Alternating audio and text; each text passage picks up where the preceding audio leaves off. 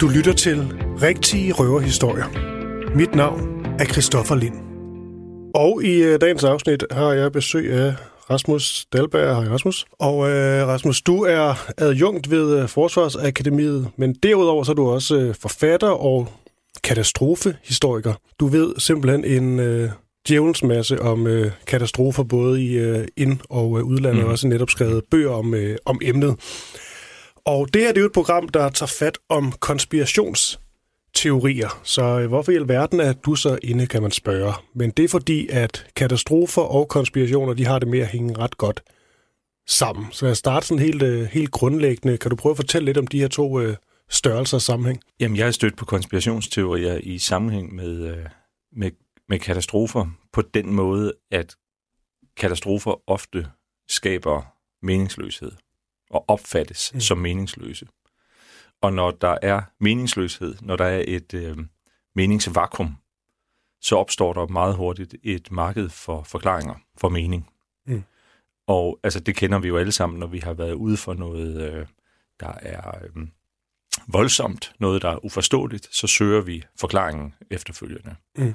Og i komplekse situationer, i uforklarlige situationer, der hvor det tager lang tid at lave et seriøst havarikommissionsarbejde, hvor man måske i nogle tilfælde slet ikke kan komme med en hvad skal man sige, god, fornuftig forklaring, der opstår der et marked for alternative forklaringer, ofte i form af konspirationsteorier. På den måde har jeg koblet de to interessante fænomener. Ja, for det er sjovt, jeg prøver sådan at spore mig lidt ind på hvordan bliver skabt de her konspirationer. Da jeg talte med religionshistoriker Peter Byberg, så talte han om netop covid-19 som noget, der virkelig kan sætte gang i konspirationer. Men det er jo fordi, der er du ligesom et vidensunderskud, som gør, at man på en eller anden måde gerne vil have viden, men det gør også, der er en masse viden, man groft sagt selv kan finde på, eller sige, det her det er så den rigtige forklaring, hvad det kan være. Ja, præcis. Her er det virkelig så også til dig, at det her lag med, at du snakker om det meningsløse.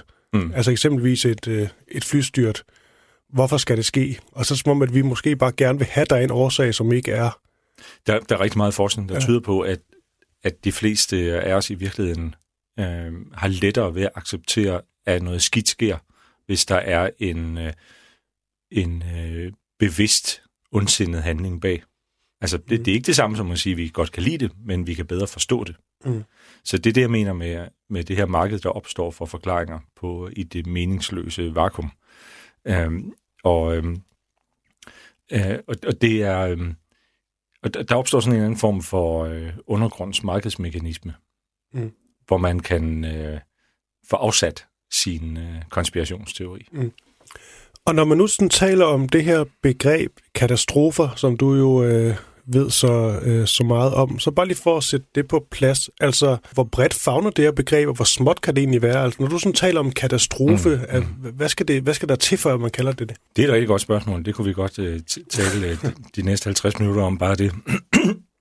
Katastrofebegrebet er hyperkomplekst, og det kan ikke entydigt defineres. Det kommer ind på, hvilken kontekst man taler om katastrofer i, hvilken position man taler fra, hvis man er i sådan en meget beredskabsfaglig sammenhæng, så vil man typisk sige, at en katastrofe, det er en hændelse, vi ikke kan håndtere med de til rådighed værende ressourcer.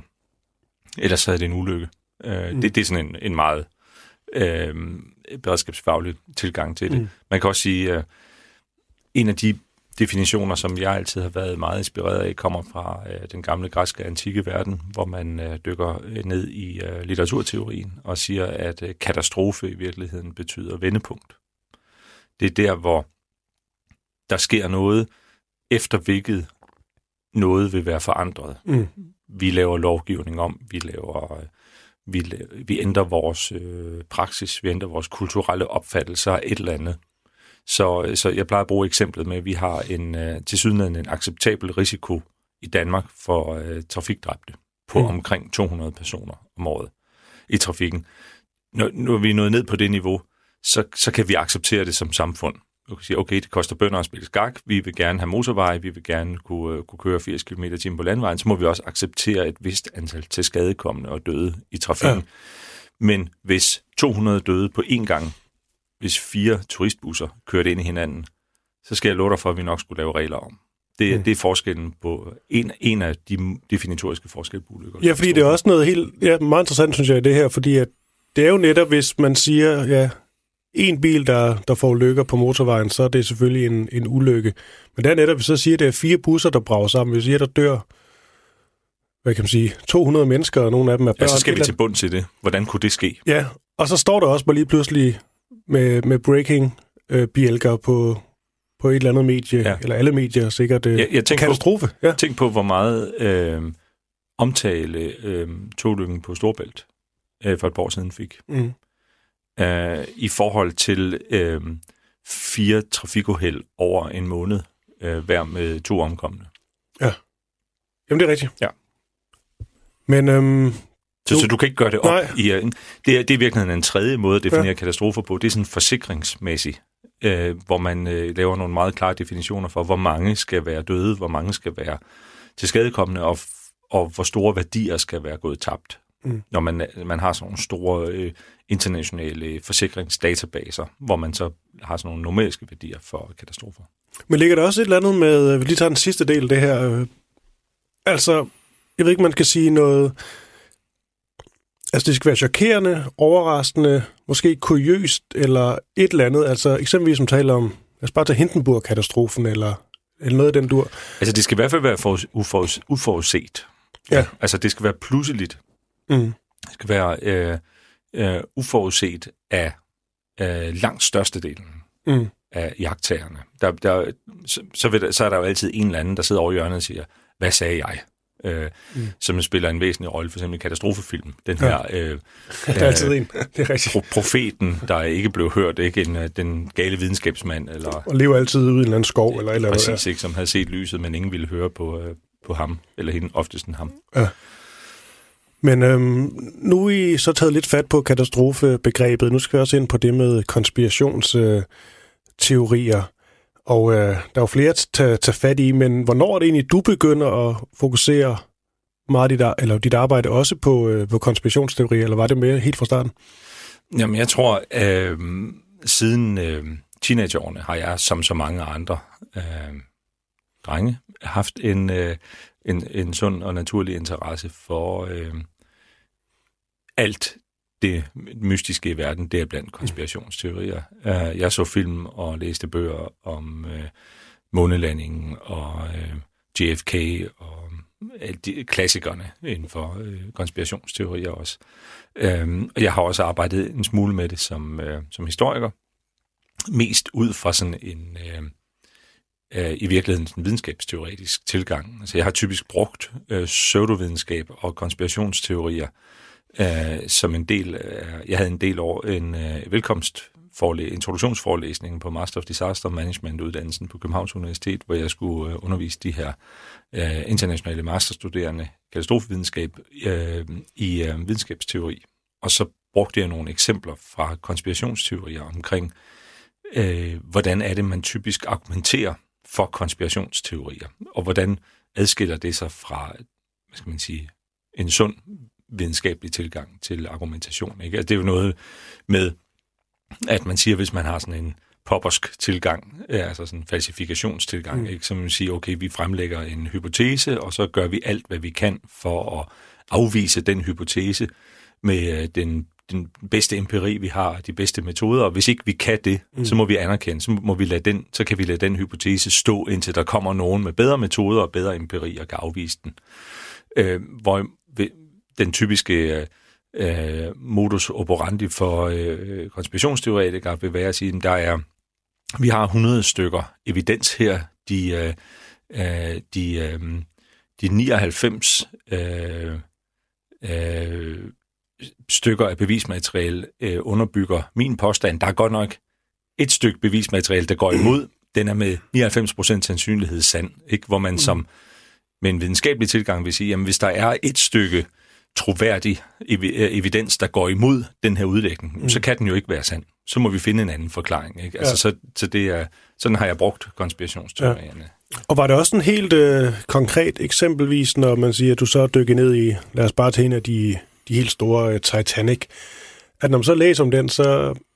Først så læser man, jeg faldt også over, var vildt fascineret jeg ved ikke, om det er det rigtige ord, men det var jeg vel. I mine unge år, Titanic, og husker jeg nede på skolebibliotek og lånte bøger om det her skibsforlis. Ja. A Night to Remember. Ja, præcis. Ja, præcis. Ja. Og læse om det hele, og hvordan vandet kom ind, og hvor det startede henne, og så videre, så videre. Men så er det jo også allerede der, man begynder at se, at der er nogen, der mener, at det var fordi, det sejlede for stærkt, og nogen, der mener... Jamen, du er godt klar over, det var slet ikke Titanic, der sank. Åh nej, hvad var det? Det er en af de mest hårdnakkede konspirationsteorier, om, og en af de vildeste, som er en forfatter, der hedder Robin Gardiner, der har skrevet en bog om, at det i virkeligheden var Olympic. Det var søsterskibet. De blev byttet ud. Ja. Titanic var det andet skib af sin klasse. Olympic var blevet søsat og taget i brug året før i 1911, og havde, og det er rigtigt nok, en kollision med et britisk flådefartøj, hvor Olympic blev ganske svært beskadiget. Og der er virkelig en interessant sammenhæng mellem den hændelse og Titanics forlis, fordi man kannibaliserer nogle reservedele fra Titanic, som er ved at være færdigbygget, til Olympic, for at man kan holde Olympic i drift, hvilket betyder, at Titanic bliver forsinket fra værftet, hvilket betyder, at jomfrurejsen bliver skubbet til april, altså i Esbjerg-sæsonen.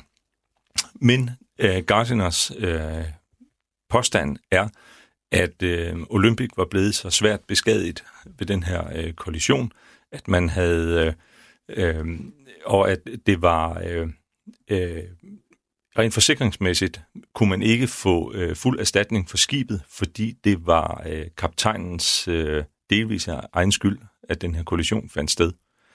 Derfor havde man brug for at få en fuld erstatning for at miste et skib. Derfor så byttede man den nybyggede Titanic ud med Olympic, og så arrangerede man forliset i april 1912, sådan så det så ud, som om det var Titanic, der gik ned, helt nyt skib, så man kunne få fuld erstatning fra forsikringsselskabet, men i virkeligheden var det beskadigede Olympic, der sank. Og her ser vi igen den her argumentationsform, fordi Olympic fik slagside efter kollisionen med det her flådefartøj, og hans påstand er, at der skete nogle strukturelle skader på skibet, og der er øjenvidner, der har set, at Titanic havde slagside, den forlod havnen på jomfrurejsen. Hvilket formentlig skyldtes, at man havde lastet skibet en smule skævt og var i gang med at rette op på det. Det er der masser af gode forklaringer på, men det så underbygger så Gardiners påstand. Og noget, der synes jeg er rigtig interessant, det du siger der, det er, at okay, da du lige fortalte den her, så det er jo vel formentlig lidt småtørset, lidt langt ude, og du kunne argumentere rigtig godt imod det her. Men der er også enkelte dele af det, du siger, der sådan er, altså der lige piger lidt, ikke? Og det er jo det, de kan. Det er jo det, de kan, konspirationsteorierne, ikke? Jeg kan huske fra min ungdom, eller min teenageår, der hvor jeg for alvor blev fascineret af begrebet konspirationsteorier. Det var i virkeligheden, jeg var meget optaget af en nu afdød amerikansk forfatter, der hed Tom Clancy, ham der skrev The Hunt for Red October. Og han skrev et essay i en antologi på et tidspunkt, som jeg læste, da jeg var teenager, om månelandingen og konspirationsteorierne, hvor han regnede sammen, hvor mange mennesker, der skulle være in on the secret, for at månelandingen kunne have været en hoax. Ikke? At det var noget, man optog i et studie i Hollywood. Og nu er det mange år siden, jeg har læst det, men jeg husker det som, at da han rundede 100.000 mennesker, som skulle være med på den her hemmelighed, så sagde han, altså, vi ved jo alle sammen, at hvis bare 2 mennesker kender til en hemmelighed, så forbliver det ikke en hemmelighed i ret lang tid. Det var hans logiske modargument mod en sådan konspirationsteori. Nogen ville have talt på dødslejet. Og den er som udgangspunkt altid sund at have med i baghovedet. Det er faktisk sjovt lige... som en konspirationsteori. Ja. Det er faktisk sjovt, du siger det, fordi jeg havde ikke gættet på, at tallet var så højt, men jeg kan faktisk huske, at det var noget af det, jeg selv tænkte, der kom jo lige pludselig også selv her i Danmark, begyndte folk jo at betvivle, at den her dokumentar, den kom ud, og jeg kan godt huske, at man så... Da jeg så den første gang, der var jeg da også sådan lidt, fordi altså, det var alt det her med... hvordan i alverden kan det her flag... Ja, med skyggerne og med flaget, der altså, der var ret mange ting, når man sådan, og den måde, det var lavet på, var sådan, der var simpelthen så meget, der alligevel gav god mening. Jeg husker så, NASA, de lavede sådan et modsvar nærmest, hvor de bare forklarede det hele. Ja, sådan, det gav god mening, det her, bla bla bla. Ja, sådan helt køligt. Fuldstændig, ja. Og det sælger bare som regel ikke så mange billetter. Overhovedet ikke. Nej. Der var ikke halvt så mange, der så den, tror jeg. Men det kunne jeg faktisk selv tænkte, det er ikke for at skulle lyde klogt det her, men da jeg sad og faktisk tænkte, fordi så var der noget med, at der var nogle enkelte, der var blevet dræbt på lidt underlige måder. Men jeg sad og tænkte, de må eddermame også være få i forhold til, hvor mange der skal være en del af, af det her kæmpe show. Men jeg synes næsten, vi skal blive lidt ved Titanic, vi lige tog hul på før, fordi det må være en af de helt store katastrofer, også når det kommer til konspirationsteorier. Jo, altså nu talte vi om Gardners her, så det er ligesom den, som jeg kender til konspirationsteorien om Titanic, den mest veludbyggede. Altså, den er kommet en hel bog af ham, og der er udgivet bøger med modsvar af forskere. Men det er klart, at Titanic er sådan en klassisk katastrofe, som føder monster, kan man sige, i forhold til at skabe konspirationsteorier. Fordi man taler om Titanic som den perfekte katastrofe. Ikke? Altså det var jo, der er så meget mytisk over Titanic. Der var så meget symbolik, det her med hybris nemesis, fortællingen om menneskets teknologiske overmod, og det er jomfrurejsen, ikke? Og der er hele altså Titanic som billedet på datidens klassesamfund, og første, anden, tredje klasses passagererne, som jo ikke mindst er blevet forstærket af Camerons film fra 97. Også det med at skulle sætte en rekord, man også talte om. Er den god nok egentlig? Altså, ja, fordi Titanic kunne ikke sætte rekorden, det vidste man godt. Den var ikke bygget til fart. Altså, der var jo de hurtigere skibe fra Cunard på det tidspunkt, som man ikke kunne konkurrere med. Men det er jo en, der satte lidt fast, den der? Ja. Det er en Titanic ville jo være ankommet præcis på det klokkeslæt, man havde planlagt til New York, hvis ikke den var gået ned undervejs. Altså, så der var ikke noget forsøg på at sætte rekord. Og det er jo så også det, nu har vi lige talt om den store konspirationsteori omkring Titanic, men for eksempel det her med, at det skulle være et rekordforsøg, og kaptajnen nærmest blev sådan tvunget til at sejle hurtigt, end han ville, eller også fordi han selv, der ville, bla bla bla. Det er jo så måske nærmest nogle mini-konspirationsteorier, som også følger med i køleren på Titanic, fordi der er bare så mange historier til. Ja, der er masse små konspirationsteorier og myter. Altså myter, der bare er blevet fortællinger som, om Titanic, ikke? Altså som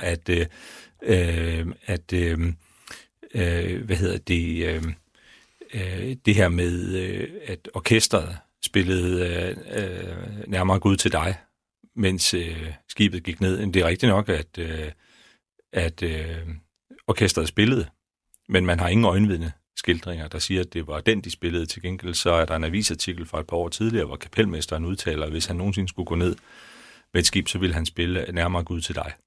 Så når man dykker ned, det er jo ikke en konspirationsteori, det er nærmere, men der er sådan en skala fra mytedannelser til konspirationsteorier. Altså det er, når man går over i at tilskrive mening til noget meningsløst ved at beskrive en sammensværgelse. Ja. Altså at der er en bevidst handling bag en hændelse, som er udmøntet igennem en sammensværgelse. Ja, fordi der jo også ofte ligger i... Det har vi også talt lidt om i forhold til Gardners konspirationsteori, at det er meget sjældent, man har en konspirationsteori, som ikke på en eller anden måde insinuerer, at der er nogle magtfulde mennesker, som har en eller anden særlig form for agenda. Ja. Det synes jeg virkelig, det går sådan igennem. Der er det mørke selskab, et eller andet sted, der trækker i trådene bag kulisserne. Men der skal man jo også holde fast i, at der findes jo konspirationer. Altså, man siger jo det her med, at, at paranoia er jo ikke nogen garanti mod ikke at blive forfulgt. Altså, der er masser af konspirationer i verden. Der er masser af mørke selskaber af sammensværgelser, der trækker i trådene bag kulisserne har deres egne agendaer. Mm.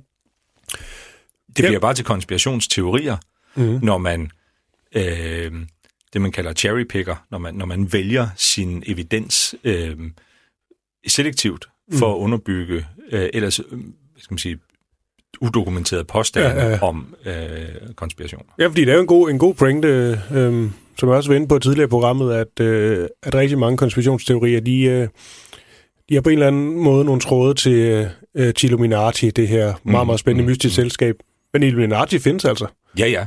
Men altså, se bare på den katolske kirke igennem historien, i hvor høj grad den som organisation bag kulisserne har bearbejdet magthavere og så videre, ikke? Ja. Men altså, der var en forsker tilbage i 60'erne, Hofstadter, som skrev om teoretisk om konspirationsteorier, som egentlig nok giver den sådan bedste forklaring på det. Det handler om kompleksitetsreduktion. Så meget af vores måde at opfatte verden på egentlig gør. Mm. Fordi vi kan ikke som mennesker rent...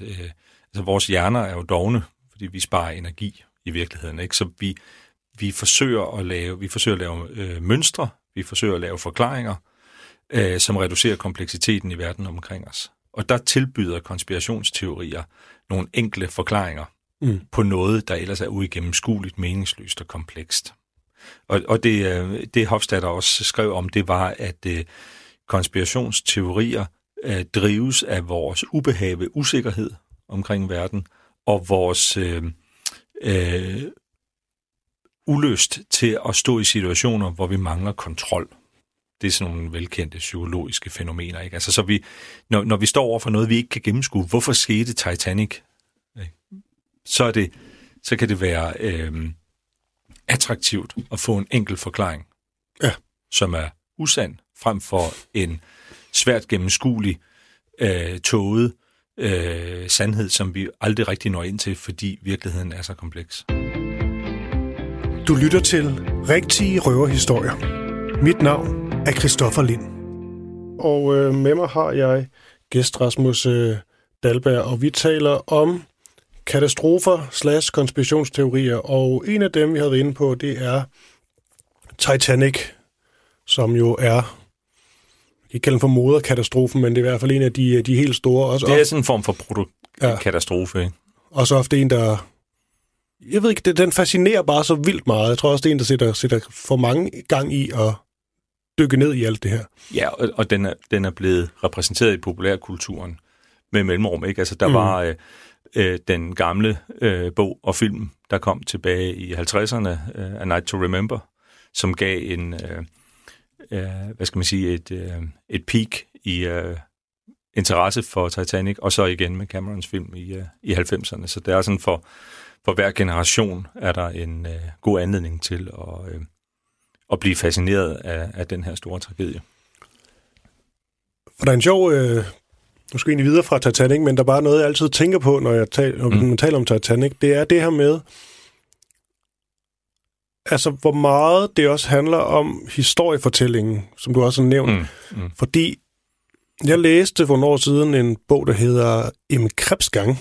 Jeg læste den på dansk, I Krebsegang af Günter Grass, der handler om det her skib Gustloff, som Wilhelm Gustloff, som går ned. Og det er jo så måske også fordi, altså vidt jeg husker, det er meget groft sagt en russisk ret fuld ubådstrum i hvert fald, som banker rundt i sin ubåd lidt alene. Han ender så med at sænke en torpedo og rammer så det her Gustloff-skib. Ja, som... Det er den sovjetiske ubåd S-13, som ligger i januar 45 nede i Østersøen, og pludselig i periskopet får øje på det her kæmpestore tyske krydstogsskib fra den... nazistiske ferieorganisation Kraft durch Freude.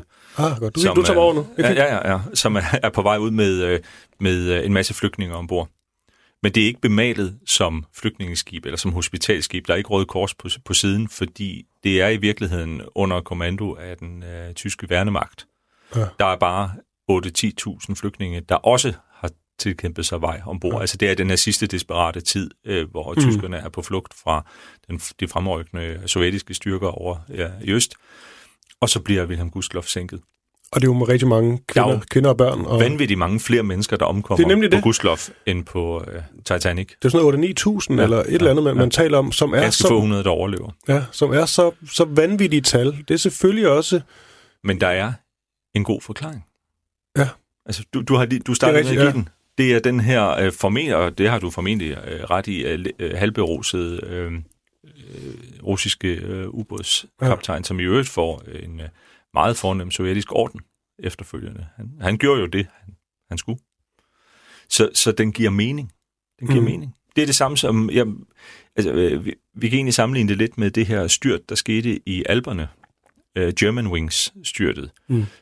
Hvor en sinds nedtrykt tysk andenpilot låser luftkaptajnen ude af cockpittet og med vilje styrer flyet med alle passagererne ned i bjergene. Det er jo en tragedie. Det er jo virkelig en tragedie. Men tænk på, hvor hurtigt vi holder op med at tale om den igen. Fordi i al tragedien, så var der en forklaring. Ja.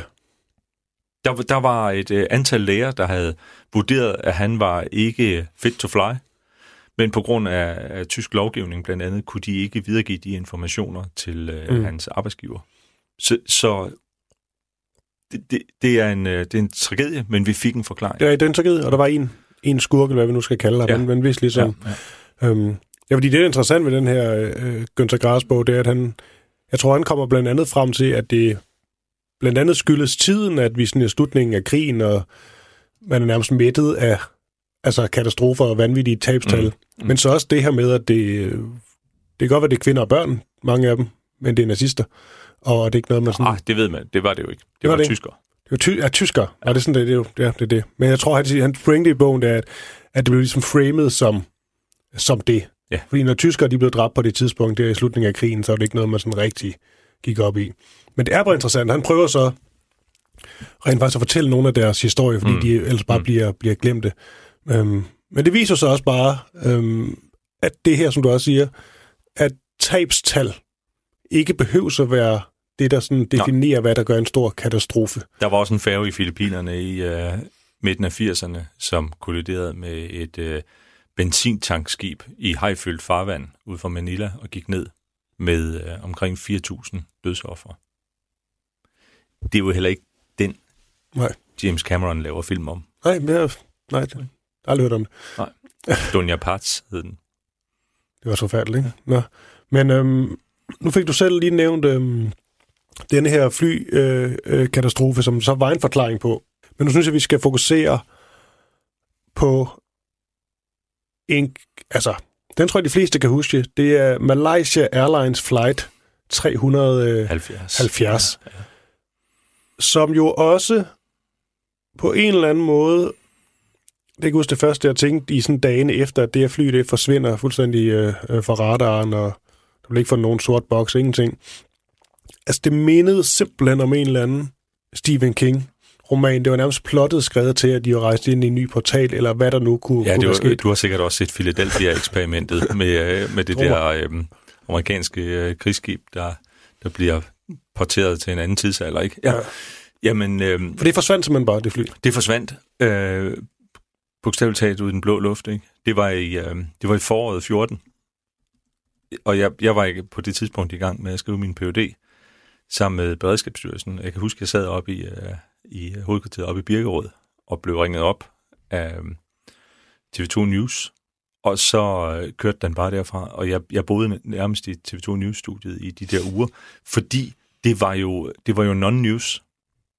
Altså, vi skulle bare fylde sendefladen ud, mens vi ventede på den næste pressekonference fra Malaysia, hvor der heller ikke rigtig blev sagt noget. We turn to the latest on the search inside the lives of the pilots. Even the words of the co-pilot when he said good night. Tonight, Malaysian authorities are urgently studying the captain's at-home flight simulator for clues. The simulator was reassembled at the police headquarters. Investigators want to know, did the captain seen here on a widely circulated YouTube clip appearing to show him going through airport security practice the maneuvers that the flight made beforehand? And today we learn from Malaysian officials the potential critical importance of that last radio transmission from the plane to air traffic control. All right, good night, said someone in the cockpit. could only four words provide clues to help unlock the case. Do you believe that the person who said, all right, good night, in the cockpit was the pilot or the co-pilot? Initial investigation indicated it was the co-pilot who basically spoke the last time it was recorded on tape. Investigators will look for any hint of a change in demeanor. Speaking too fast, the voice goes up. Your voice box restricts when you're stressed out, things of that nature. A stressful voice could provide clues that the pilot was forced to act against his will, or that he was planning something awful. Det er et rigtig godt eksempel på en katastrofe med ekstrem grad af usikkerhed. Ja. Fordi vi ved jo stadigvæk ikke med sikkerhed, hvad der skete med MH370. Nej. Og det er om noget en moderne katastrofe, som har affødt konspirationsteorier. Der er jo også, altså konspirationsteorier har altid eksisteret i den menneskelige kultur, og forskningen viser, at det ikke er et vestligt fænomen. Konspirationsteorier er sådan en helt grundlæggende måde at håndtere kompleksitet og usikkerhed på.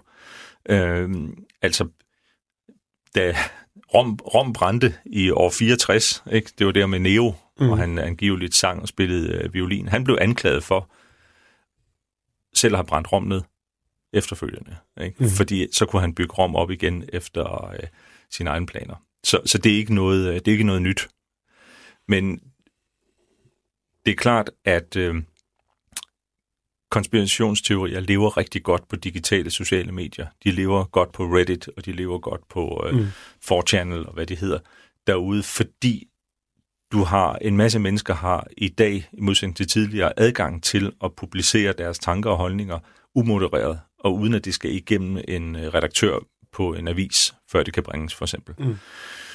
Og det så man også med MH370, ikke? Og der meget hurtigt opstod de her forskellige alternative forklaringer. Det var nærmest ikke engang alternative forklaringer, fordi der var ikke nogen officiel forklaring. Det var bare forsvundet. For det kan jeg også huske med det her MH370, at når man sad og så, ja, det kunne være News, eller hvilken som helst kanal på det tidspunkt, der virkede det også til, at man kunne nærmest se, at det her, det kommer til at skabe mange forskellige historier, fordi de havde jo alle sammen de her flyeksperter inde. Jeg kan ikke huske, hvad nogen hedder, men altså nogen, der rent faktisk virkelig ved, hvad der sker, og hvordan et fly kan styre ned, og hvad der ligesom er muligheder.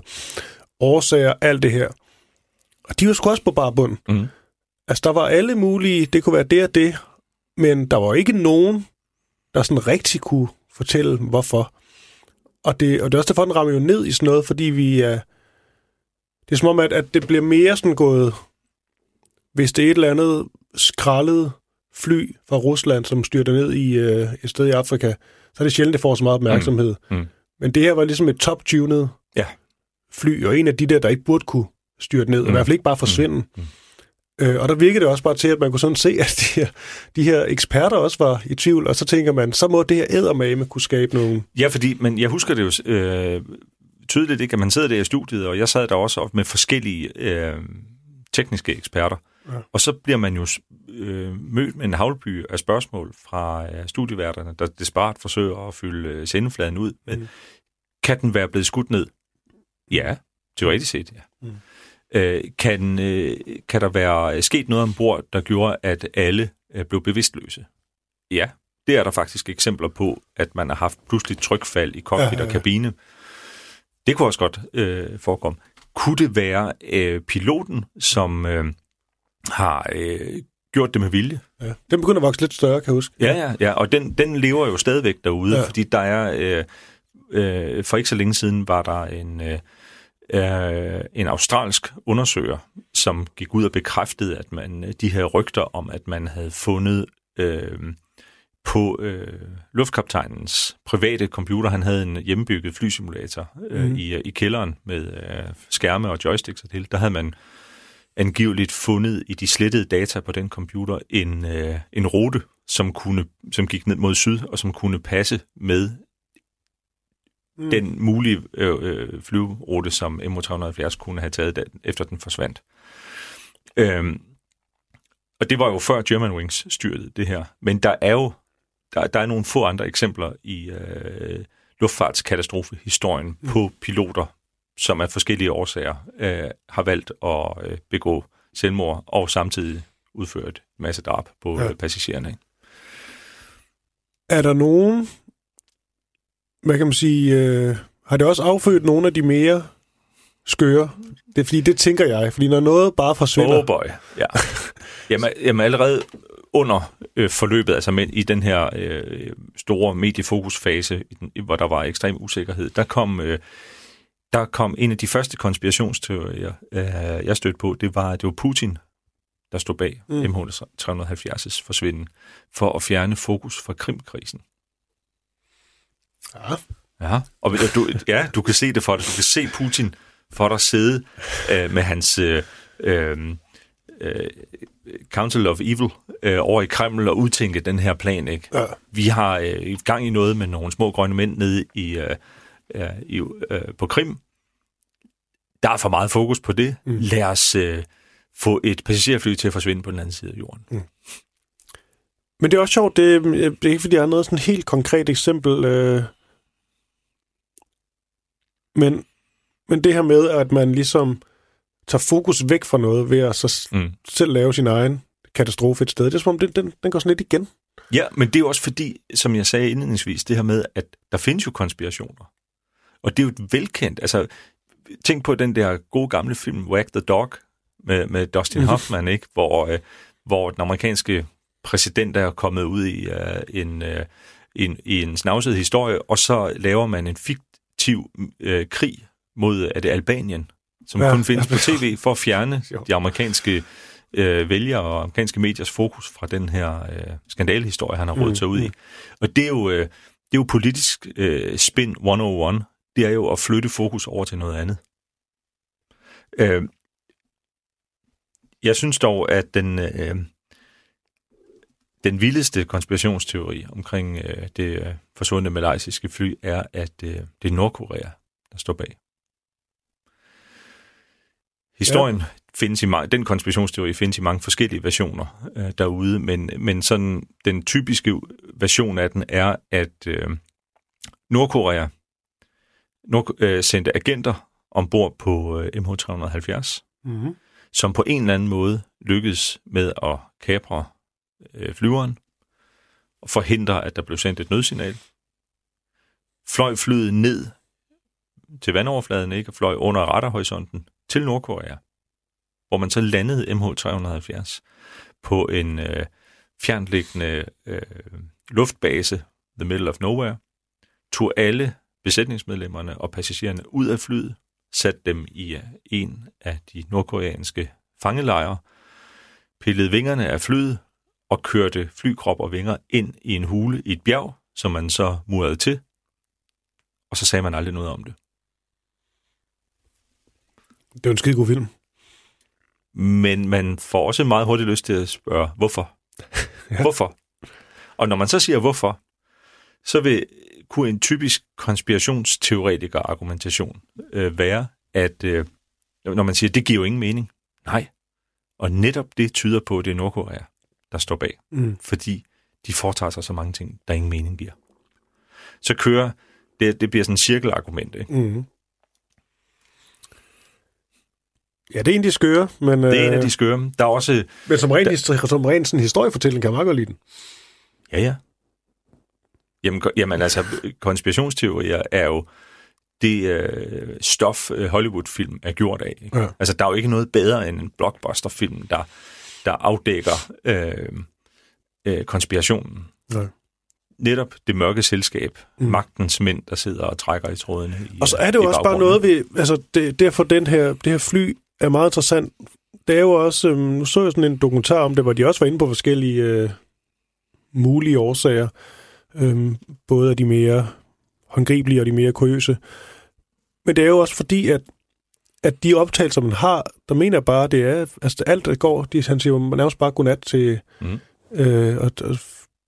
til passagererne, og der er fuldstændig ro på, og der er ingen svingerner, flyet altså alt fungerer. Så det er så underligt, og det er den der måde, den der forsvinden fra radaren, som jo også som jeg godt forstår virkelig kan afføde nogle historier, fordi at det sker med ikke normalt. Nej, altså, hvorfor har man ikke en app, der hedder Find My Airplane? Ja. Ikke? Altså, det er jo den tankegang, de fleste af os vil umiddelbart falde hen i, ikke? Fordi vi ikke som almindelige tv-seere og avislæsere måske er klar over, hvor store dele af luftrummet over verdenshavene, der faktisk ikke er radardækket. Mm. Hvor der kan ske alt muligt. Ikke? Ja. Og det, man kan jo sammenligne MH370's forsvinden med et andet tragisk flystyrt, nemlig Air France styrtet i 2009, den der var på vej fra Rio over Atlanten til Europa. Når man flyver derude, det er en så lang rute, man har flere piloter, der så sover på skift og kan afløse hinanden, ikke? Og så sidder man der og flyver på instrumenterne på autopiloten. Pludselig, og det ved vi, fordi det faktisk lykkedes at finde de sorte bokse, altså de her flight data recorders og cockpit voice recorders ude i Atlanterhavet efterfølgende. Pludselig er der et, det hedder pitot-rør, som er sådan en lille, forholdsvis simpel mekanisme, der sidder på flyet, altså et instrument, der måler den hastighed, flyet bevæger sig igennem luften med. Det holder op med at virke, og så sender det nogle forkerte data til autopiloten, som gør lige præcis det, autopiloten skal gøre, nemlig at slå fra. Når den får nogle data ind, som den ikke kan forstå, så slår den fra, giver et lydsignal, og så vågner de her piloter, de sover selvfølgelig ikke alle sammen, men de har jo været uopmærksomme, fordi de flyver på instrumenterne på autopiloten. Pludselig skal de så i mørket midt om natten over Atlanterhavet pludselig flyve det her fly. Og de har ingen situationsopfattelse. De tror, de flyver for hurtigt. De tager gassen af. I virkeligheden flyver den for langsomt. Og i løbet af ganske få minutter, så flyver den så langsomt, at den faktisk falder ud af himlen og styrter ned. Det ved vi, fordi man fandt de her sorte bokse. Ja. Og trods alt har vi forholdsvis, de fleste af os i hvert fald, stor tiltro til de teknikere og analytikere, som trækker data ud af sorte bokser efterfølgende. Så den forklaring står. Ja, men hvad tænker du i forhold til Malaysia Airlines her? Hvis vi nu siger, at vi finder de her sorte bokse, og der er en forklaring, som sikkert er... som vi også finder en forklaring, som bare giver fuldstændig god mening. Som leverer den mening, ja, præcis. For at forstå. Og det gør jo ikke tragedien mindre, men der er ligesom noget håndgribeligt at tage fat på. Et eller andet, der slog fra, hvad det nu kan være. Den begynder at tabe. Man kan høre piloterne sige, det er det, det er det, det. Det kan være, at det var luftkaptajnen, der med vilje fløj den i havet. Ja, det er jo også der, vi... Altså, det er også som om, at det ikke som om, at nogle konspirationsteorier, de kan også være kørt så langt ud, at det er som om, at dem, der ligesom har sat sig fast på et eller andet, hvad angår den her Malaysia Airlines, altså for dem bliver det nok svært at rent faktisk godtage de forklaringer, der kommer fra en sort boks. Ja, for det vil typisk være sådan for konspirationsteorier, de mest overbeviste, hårdnakkede konspirationsteoretikere, der vil man udvikle en meget stor, meget dygtig evne til at bortforklare bevismateriale. Ikke? Så finder man nogle vragstumper fra det malaysiske fly over ved Madagaskar, ikke, for nogle år siden. Ja, men så undergraves fra konspirationsteoretikernes side som regel troværdigheden af de fund. Det er noget, regeringerne har placeret der for at lukke munden på os. Altså ja, men det kunne være fra et hvilket som helst fly. Ja, men man kan se på serienummerne på de her paneler for de her flaps, at det er faktisk for det her fly. Ja, men de kunne jo godt indgraveres i noget fra et andet fly. Så bliver det sådan omvendt bevisførelse. Ikke? Så der skal virkelig... Så hvis man finder ud af, at det er noget om computeren, der er slået fra, eller det er noget brændstof, der har manglet, eller der har været frost på en vinge, eller hvad søren det nu kan være. Så kunne man sagtens forestille sig, at der er skabt så meget moment, eller så meget energi i nogle af de alternative forklaringer, at de vil leve videre på nettet, for eksempel. Fordi der er jo ikke noget bedre for en konspirationsteoretiker, end at komme på sporet af et government cover-up, efterfølgende. Mm. Ikke? Her til sidst, Rasmus Dahlberg, er du nok inviteret ind igen på et tidspunkt, fordi at, der er sådan så meget, vi kunne tale... Og der er jo katastrofer nok til alle. Ja, det må man godt nok sige. Og konspirationsteorier. Ja, for de hænger jo ret uløseligt sammen, virker det i hvert fald til. Men bare her til sidst, fordi du nævnte jo bare Nero og det gamle Rom. Mm-hmm. Det betyder jo så, at både hvad angår katastrofer, du snakker om her, hvor Rom brænder, men også konspirationsteorier, at vi kan simpelthen godt tage springet så langt tilbage i tiden. Mm-hmm. Det er faktisk, fordi den med Nero, den slog mig lige. Altså Nero Burning Rome. Han er ikke også blevet nærmest sådan et... jeg tror, at man brændte CD eller sådan noget. Er det ikke det hedder? Jo. Så er det form for eftermæl. Det kan jeg faktisk godt huske, det program fra den tidlige... Ja, det var meget, meget godt fundet på egentlig. Karriere i computerspilsbranchen. Ja, men... Ja, men det siger bare, og det var, som jeg sagde, det er det, forskningen viser, at de har bare altid været der. Mm. Og man kan genfinde dem i alle menneskelige kulturer. Ikke? De her forsøg på at kompleksitetsreducere verden, blandt andet gennem konspirationsteorier. Mm. Katastrofevidenskabens grundlægger tilbage i 1917, Samuel Henry Prince, som skrev den første videnskabelige afhandling om katastrofesociologi i forbindelse med en stor eksplosionsulykke i Canada. Allerede i den afhandling, som udkommer i 1920, som ligesom er...